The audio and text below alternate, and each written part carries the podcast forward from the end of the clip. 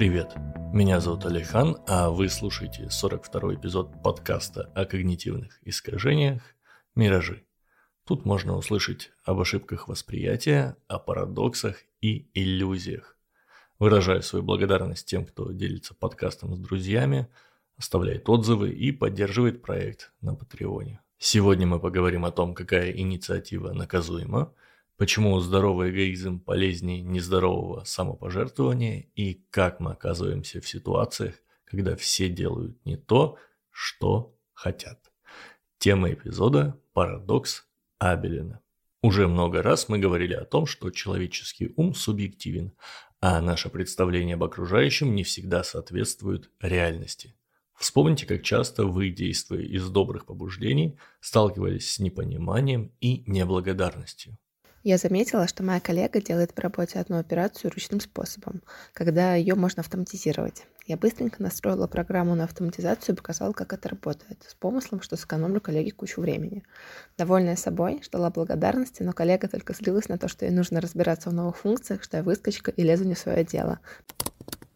Ну, девочке понадобился дизайн ее книги, и я, как добрый самаритянин, решила ей помочь. Говорю, ладно, давай сделай. Сидела я, корпела над этим ее дизайном два дня, а и в итоге, говорит, а я уже нашла другого дизайнера. Меня это очень расстроило, потому что я э, считай, бесплатно работала на энтузиазме. Я ей сказала то, что ты могла бы предупредить, чтобы я не ждала твоего ответа, не отнимала свое время, а она мне сказала, что ты сама мне навязалась. Нам часто кажется, что мы знаем, о чем думает тот или иной человек, что наше благородство и самопожертвование понимают и принимают. На деле же каждый имеет свое представление о происходящем, что и приводит к неприятным порой последствиям и парадоксам. Парадокс Абелина – это ситуация, в которой группа людей принимает решение, которое никому из них не нравится, потому что каждый считает, что его личные цели и желания не соответствуют целям и желаниям группы. Самый простой пример. Пусть парень и девушка только что познакомились. Парень зовет девушку в театр, сам он туда не хочет, потому что любит вообще не театр, а играть, например, в онлайн-игры под пиво. Но ради девушки готов подвинуть свои интересы. Девушка же вежливо соглашается, потому что хочет показаться парню тоже культурной, хочет ему понравиться, потому что он ее заинтересовал. О том, что она тоже любит пиво и отыгрывает какого-нибудь шамана 80 уровня в онлайн-игрушках, она решает временно молчать. В итоге два человека, пусть будут геймеры, которые с удовольствием бы пили пиво и играли в свои игрушки, будь их воля, сидят в театре и смотрят то, что им не интересно, какую-нибудь Ромео и Джульетту, пожертвовав своими интересами ради ложных представлений об интересах друг друга. Еще один каноничный пример дал название парадоксу. Оно появилось из байки о техасской семье, которая отправилась поужинать в городок Абелин. Поездка никому не понравилась. А по возвращению обнаружилось, что ехать туда никто изначально и не хотел, но каждый посчитал, что все остальные хотят. Название появилось тогда же, когда парадокс был впервые описан в 1974 году американским психологом доктором Джерри Харви, доцентом кафедры менеджмента Вашингтонского университета, и рассматривался он, соответственно, как парадокс, возникающий внутри компании при принятии решений с точки зрения менеджмента. В таком контексте парадокс Абелина можно перепутать с понятием группового мышления, когда интересы группы ставятся выше интересов отдельных участников, но это будет ошибкой, потому что разница есть.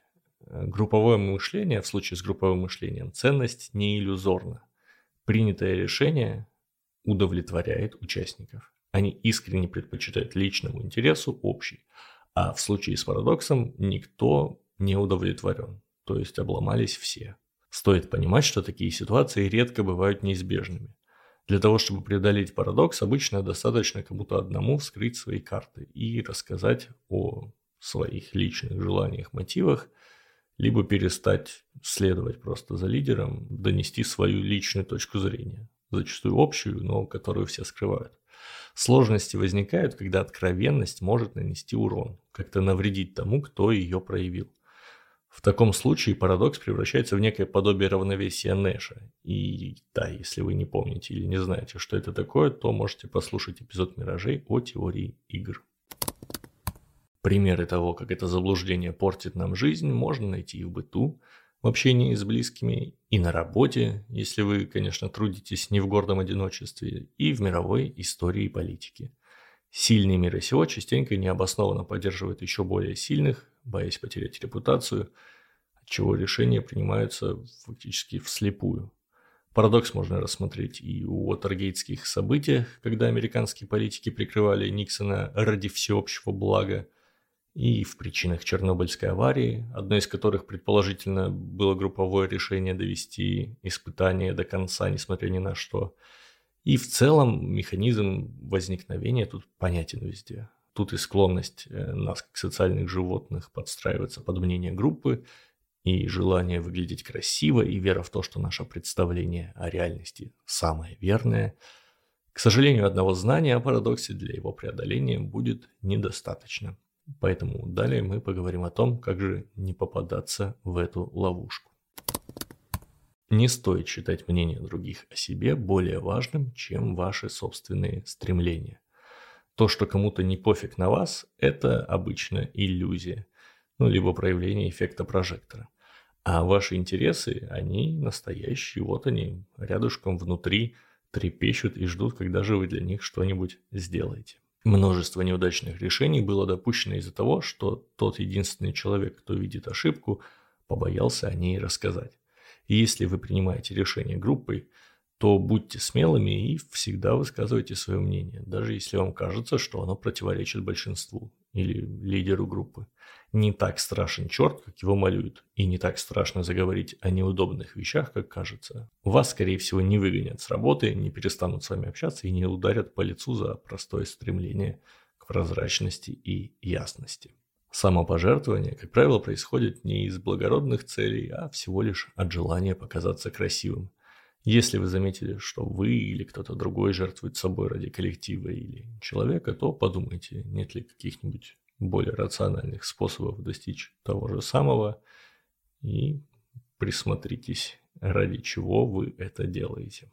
Помните, что чужая душа – потемки, и даже если вам кажется, что мысли другого человека для вас подобны открытой книге, то, скорее всего, это говорит только о размере вашего эго, а не о реальном положении дел.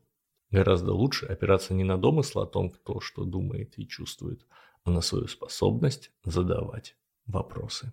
Это был подкаст о когнитивных искажениях «Миражи» и я, Алихан. Спасибо, что дослушали до конца. Подписывайтесь на подкаст на всех платформах, в соцсетях, ставьте лайки, советуйте друзьям и будьте объективными. Всего вам Снова советую в конце эпизода подкаст, и на этот раз это будет «Поручик Киже». Исторический подкаст о России с крутой подачей и интересными темами. Я его послушал на одном дыхании, и теперь постоянно жду, когда же появится новый эпизод, чтобы его послушать тоже.